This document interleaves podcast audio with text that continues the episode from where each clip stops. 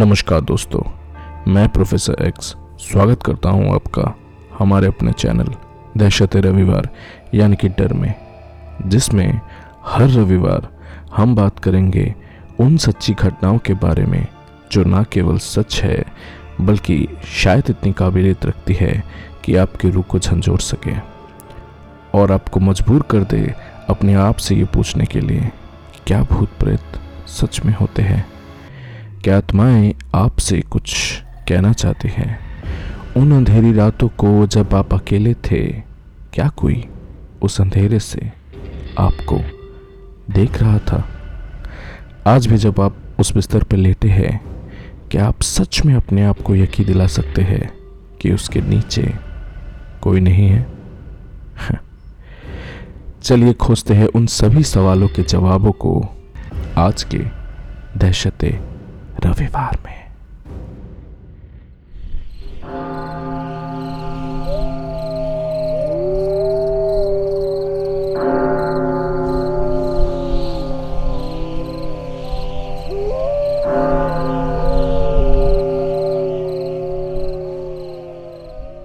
सो so, दोस्तों आज की पहली कहानी जिन्होंने हमको भेजी है उनका नाम है डॉक्टर सुमित तिवारी। जो कि मध्य प्रदेश से लिखते हैं, नमस्कार प्रोफेसर एक्स मैं पहली बार अपने साथ घटी इस घटना को किसी के साथ शेयर कर रहा हूँ। इसे घटना तो नहीं कह सकते, पर यह एक आपबीती ज़रूर है। ये उन दिनों की बात है जब मैं मेडिकल कॉलेज में पढ़ता था।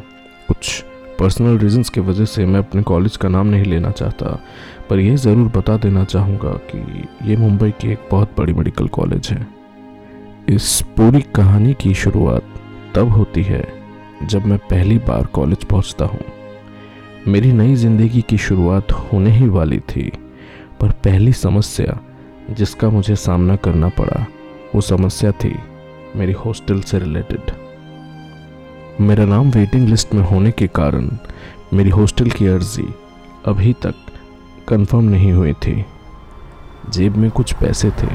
मुंबई पहली बार आया था तो सोचा चलो, थोड़ा घूम लिया जाए। फिर क्या? मैंने बस पकड़ी और चला गया जुहू बीच। जुहू बीच बहुत ही सुंदर थी। वैसे भी मैंने उस वक्त पहली बार समुद्र देखा था। ठंडी हवाएँ, लोगों की भीड़ खेलते कूदते बच्चों के बीच मैं भूल ही गया। मुझे हॉस्टल की लिस्ट में मेरा नाम भी देखना था कि वो कंफर्म हुआ है कि नहीं। जुहू बीच की सैर करके मैं कॉलेज की ओर रवाना हुआ। कॉलेज पहुँचते ही मुझे पता चला कि हॉस्टल की कंफर्म लिस्ट को एडमिनिस्ट्रेटिव बिल्डिंग में लगा दिया गया है। मैं वहाँ पहुँचा और पता चला मुझे room number thirty nine confirm हुई है। चलो, मैं थोड़ा खुश तो हुआ, पर यही रूम मुझे और एक स्टूडेंट के साथ शेयर करना था। मैंने लिस्ट में उसका नाम पढ़ा, शायद कोई बंगाली लड़का था। मैंने कॉलेज रिसेप्शन से मेरा बैग उठाया और चल पड़ा। हॉस्टल की ओर। कॉलेज से हॉस्टल की दूरी लगभग 500 मीटर की थी। तब के ज़माने में तो दो ही ऑप्शन थे साइकिल रिक्शा या फिर पैदल। मैंने रिक्शा का ऑप्शन ही सही समझा। मैंने एक रिक्शा ली और पहुँच गया हॉस्टल हॉस्टल की ओर चलते चलते मैं सोच रहा था कि कैसे मैं हमेशा से ही अपनी स्कूल लाइफ से इस कॉलेज में पढ़ना चाहता था। यहाँ के हॉस्टल में रहना तो मेरे सपनों जैसा था। हॉस्टल थोड़ा पुराना सा था। घुमावदार सीढ़ी से चढ़ते चढ़ते मैं अपने आने वाली ज़िंदगी के बारे में सोचकर खुश हो रहा था। रूम पे पहुँचते ही सबसे पहले मैंने दरवाज़ा खोला और रूम में घुसकर मेरा बैग बिस्तर पर पटक दिया। मेरा रूममेट अभी तक रूम में नहीं आया था। मुझे लगा आज का दिन आराम से पूरे बेड पे पैर पसार के सोऊँगा। मैं बिस्तर पर लेट गया और यही सब सोचते सोचते न जाने कब मेरी आग लग गई और मुझे नींद आ गई। मेरी आँखें तब खुली जब मैंने पानी के गिरने की आवाज़ सुनी। मैं झट से उठ गया और पता चला कि बाथरूम के नल से पानी गिर रहा है। मैंने जल से पानी का गिरना बंद किया और सोचने लगा कि अचानक पानी गिरा कैसे और नल खुला कैसे था। बाथरूम से बाहर निकल के मैंने देखा, मैंने रूम का दरवाज़ा खुला ही छोड़ दिया था। अब मैं पूरी तरह से निश्चिंत हो चुका था कि किसी ने ज़रूर कोई शरारत की है। वैसे ही, तब के टाइम में रैगिंग में कोई रोक टोक नहीं थी। शाम तक मैंने मेरा रूम पूरी तरीके से सेट कर लिया। मेरा रूममेट भी आ चुका था। उससे अच्छी दोस्ती भी हो गई। दोनों एक साथ मिल के डिनर करने गए। बाकी स्टूडेंट से भी वही पेंट्री में मुलाकात हो गई। सीनियर्स लोगों से भी बात हुई। सब लोग अच्छे थे। बातों बातों में मैंने उन्हें अपना रूम नंबर बताया और उनका रूम नंबर भी पूछा। डिनर कंप्लीट किया।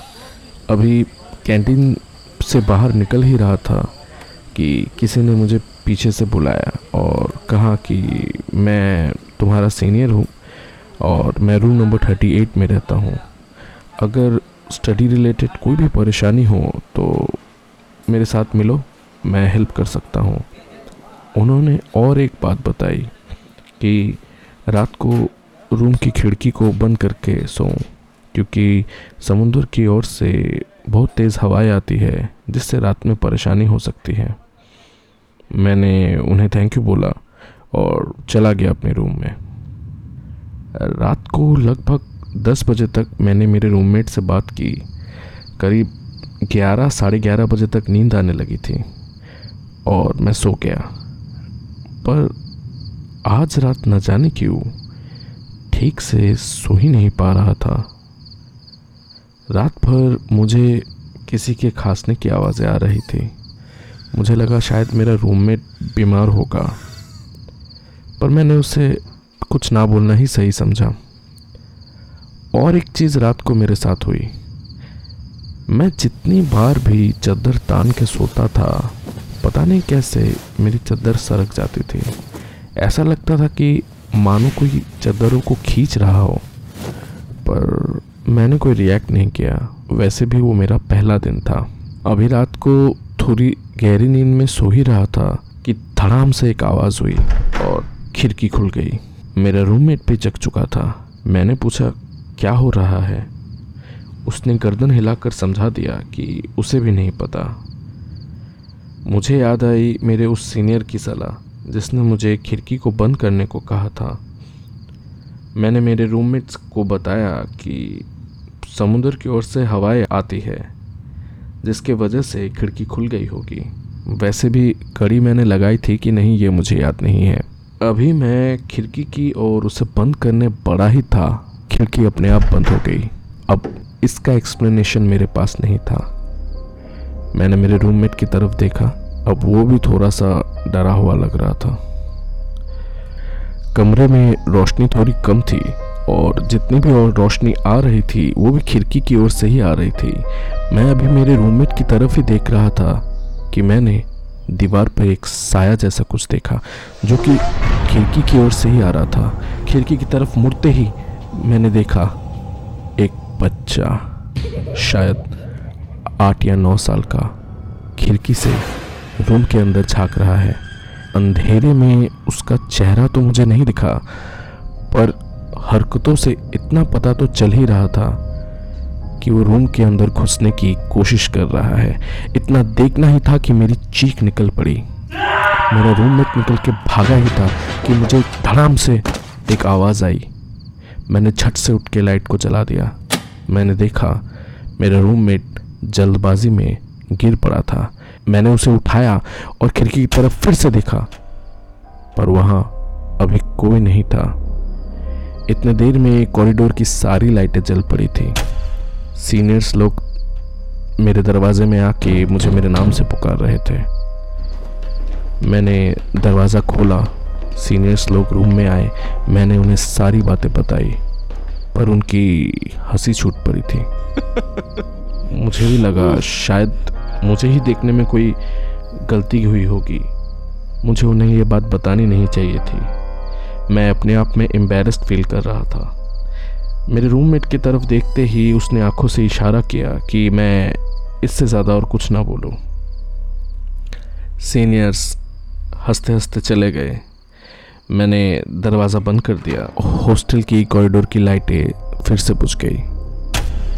अभी दो मिनट ही हुए थे दरवाजे को बंद किए कि फिर से दरवाजे में एक नॉक हुई। अब मैं सचमुच डर चुका था। मैंने मेरे रूममेट की ओर इशारा किया कि वो दरवाजे को खोले।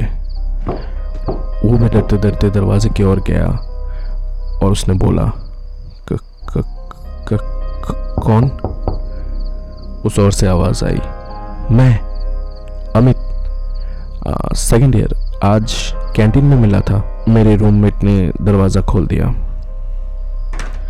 अमित आके मेरे बेड पे बैठा और उसने हमें बताया कि देखो, मुझे तुम्हारी बातों पे पूरी तरीके से विश्वास है, क्योंकि ऐसा पहले भी हो चुका है, क्योंकि मैं तुम्हारे रूम में रह चुका हूँ। मुझे पूरी तरीके से विश्वास है कि तुमने जो भी देखा वो सच है, क्योंकि ऐसे एक्सपीरियंस मेरे साथ भी हुए हैं।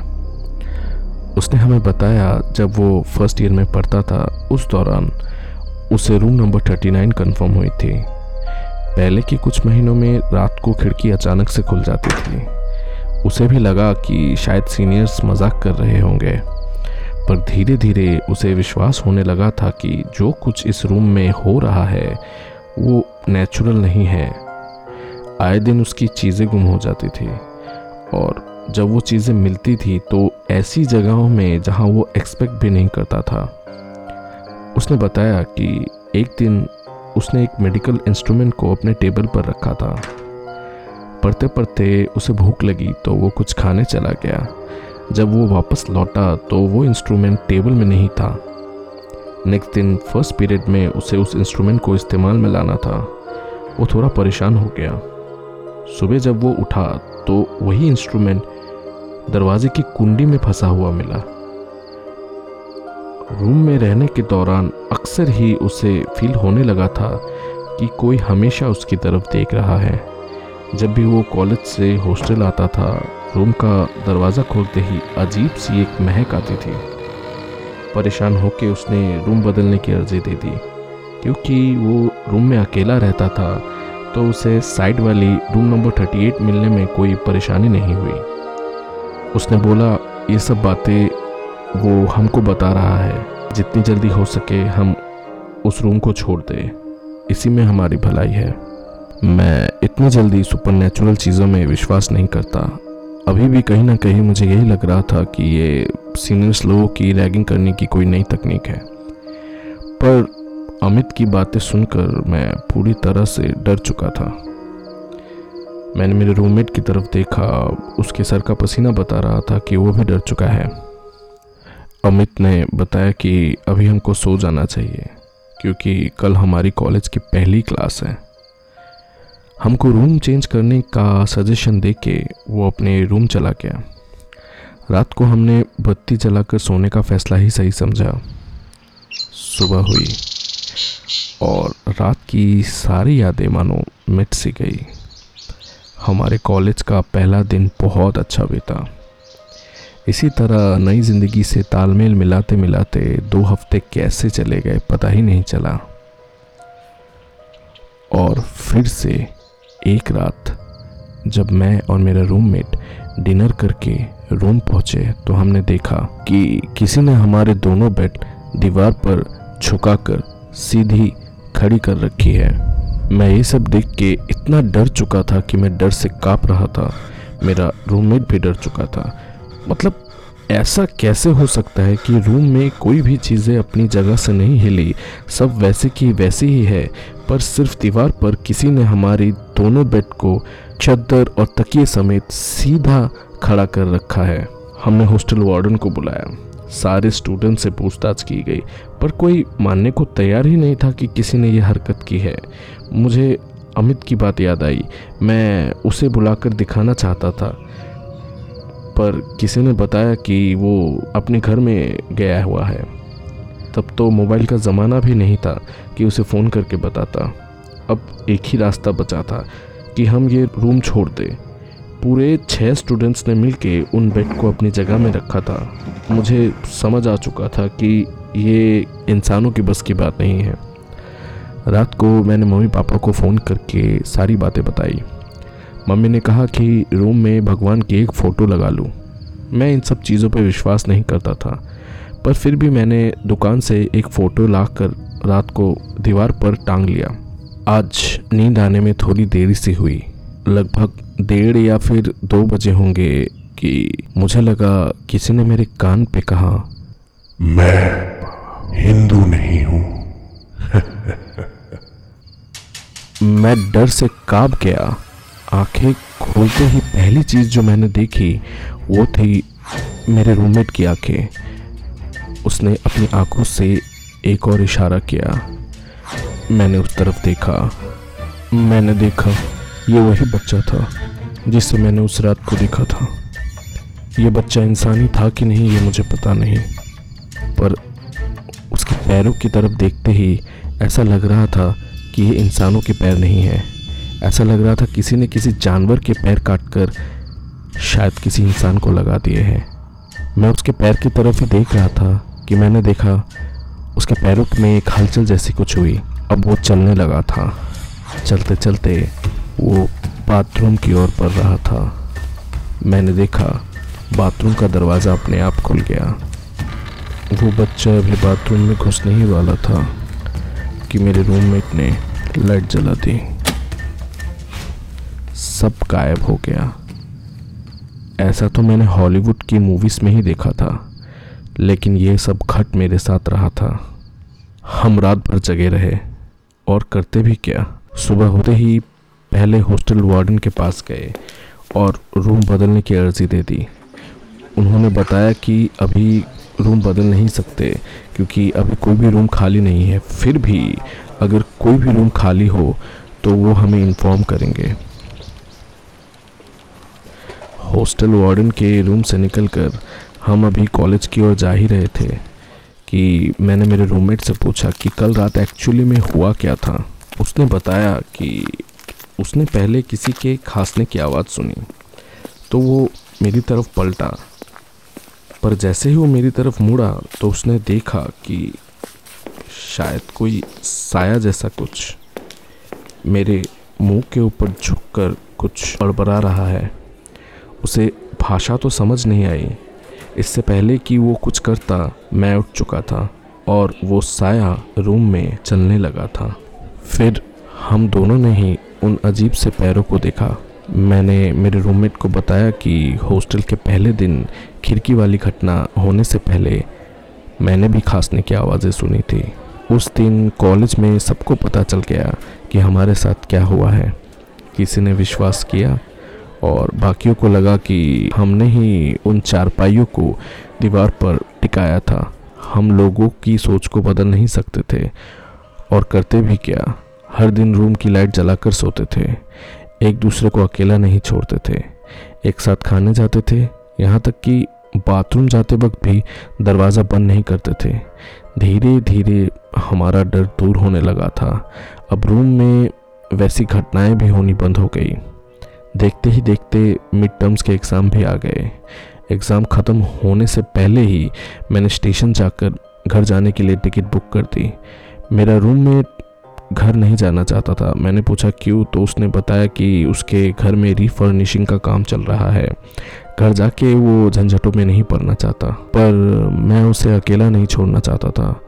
फिर भी उसने मुझे बोला कि मुझे घर जाना चाहिए, क्योंकि बहुत दिनों बाद हमको ऐसी छुट्टी मिली है। मैंने कहा कि तुम मेरे साथ चलो, पर उसने मना कर दिया। मैंने भी इस बात को और नहीं बढ़ाया और मैं घर चला गया।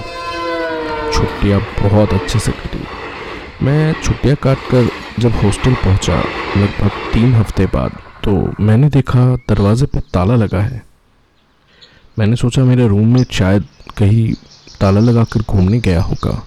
मैं दरवाजे की ओर बढ़ा ही था कि किसी ने अंदर से मेरे नाम से मुझे बुलाया। और कहा, सुमित, तू आया है क्या? मैं चौंक गया, क्योंकि ये आवाज़ मेरी रूममेट की थी। मैंने उसे बताया हाँ मैं आया हूँ, पर तुझे अंदर किसने बंद किया? उसने बताया कि दूसरे लोग आके उसे परेशान करते हैं, इसीलिए वो रूम बाहर से बंद कर देता है, जिससे लोगों को लगे कि वो अंदर नहीं है। मैंने पूछा तो तुम अगर अंदर हो तो बाहर से ताला कैसे मारते हो? मेरा ये पूछना ही था कि उसने दरवाजे के नीचे से चाबी को सरका दिया। मैंने दरवाज़ा खोला और रूम खोलते ही बहुत बदबूदार एक महक आई। मैंने मज़ाक में ही उससे पूछ लिया, भाई, कितने दिनों से नहीं नहाया है? ऐसा लगा कि उसके कान में मेरी आवाज़ गई ही नहीं।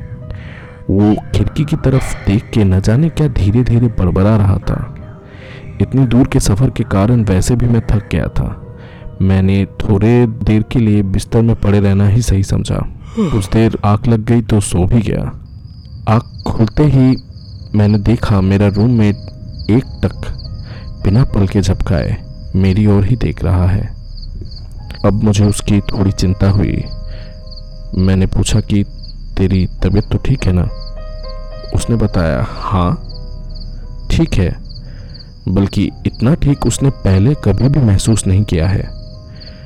मैंने पूछा, अभी शाम है चल कहीं घूम के आते हैं। उसने बताया कि उसको नहीं जाना है। मैंने कहा, तब ठीक है, मैं भी नहीं जाऊँगा। चल, शतरंज खेलते हैं। उसने मना कर दिया और बोला कि मैं उसको डिस्टर्ब ना करूँ। अजीब बात थी। वो शतरंज का बहुत अच्छा प्लेयर था, बल्कि शतरंज का बोर्ड भी उसका ही था और हमेशा वही खेलने की चाह रखता था। आज पता नहीं उसे क्या हुआ। मैं ये सब सोच ही रहा था कि उसने मुझे पूछा कि तू जानना नहीं चाहता? रूम का ताला मैंने बाहर से बंद कैसे किया? मैंने मुंडी हिलाकर हामी भरी। उसने बताया, वो मेरी मदद करता है। मैंने पूछा, कौन मदद करता है? उसने थोड़ा मुस्कुराकर कहा, वही जो खिड़की पर रहता है। मैंने कहा, कौन खिड़की पर रहता है?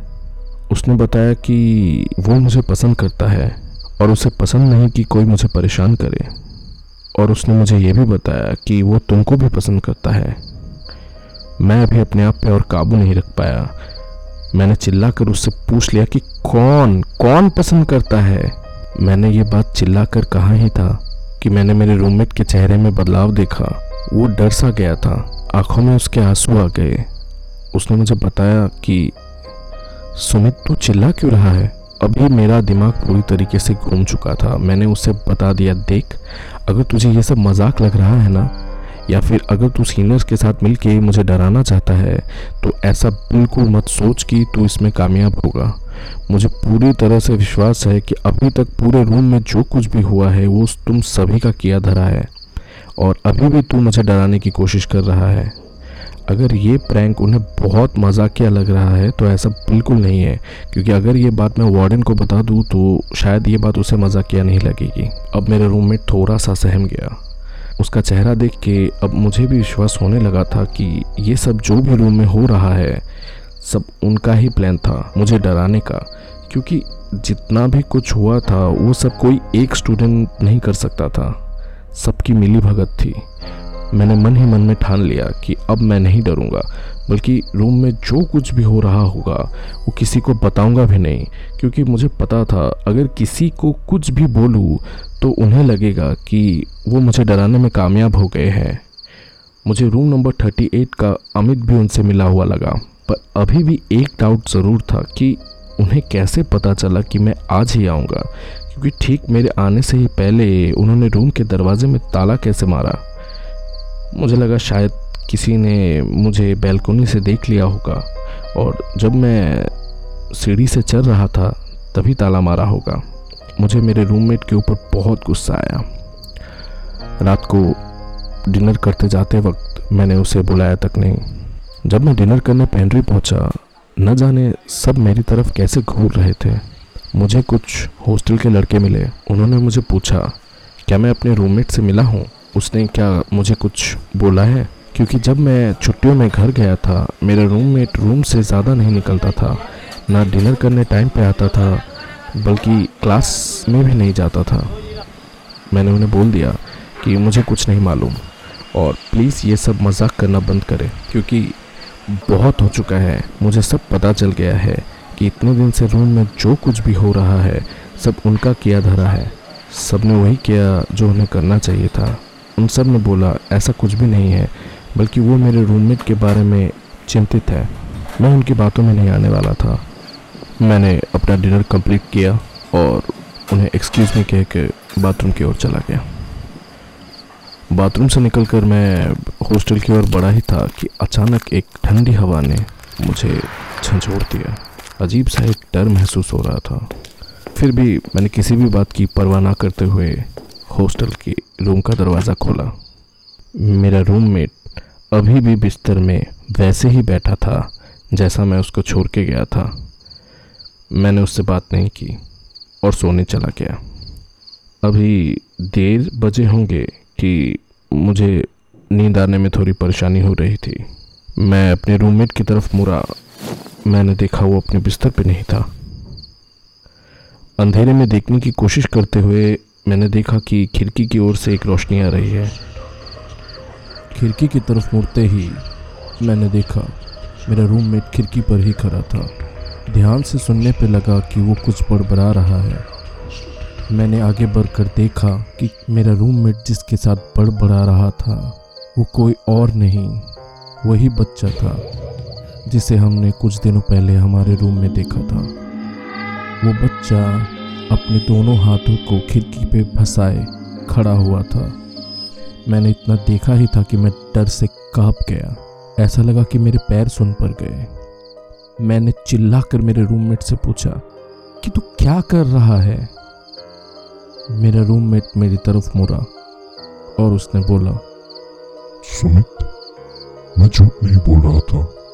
उसकी आवाज़ में पता नहीं कैसा एक बदलाव था। मैं बहुत डर गया। इतना डर गया कि मैं अपने पैरों को फील ही नहीं कर पा रहा था। मैं लाइट जलाना चाहता था, पर मैं अपनी जगह से हिल भी नहीं पा रहा था। मैं इतना डर गया था कि अभी बिलक बिलक कर रोने लगा था।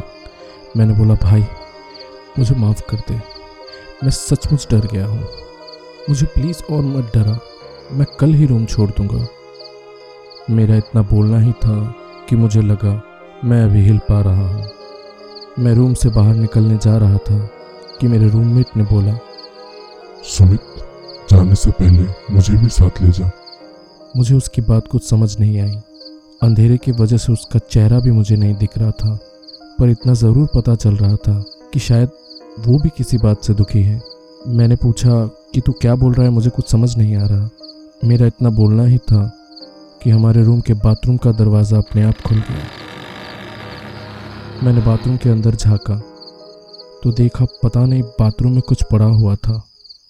मेरे रूममेट ने मुझे बाथरूम की ओर जाने के लिए हाथ से इशारा किया। मैंने बाथरूम की लाइट जलाई। बाथरूम में किसी की बॉडी पड़ी थी। मैं डर गया था, पर मेडिकल स्टूडेंट होने की वजह से मैं इससे पहले भी बहुत सारी लाशें देख चुका था। मैंने देखा उस लाश के सर की तरफ़ से बहुत खून बह रहा था। कुछ कुछ जगहों में खून तो सूख भी चुका था। आसपास मक्खियाँ भिन भिना रही थी। मैंने मेरे रूममेट से पूछा कि किसकी लाश है? उस ओर से कोई आवाज़ नहीं आई। मैंने लाश को जैसे ही पलटा मैं चिल्ला उठा।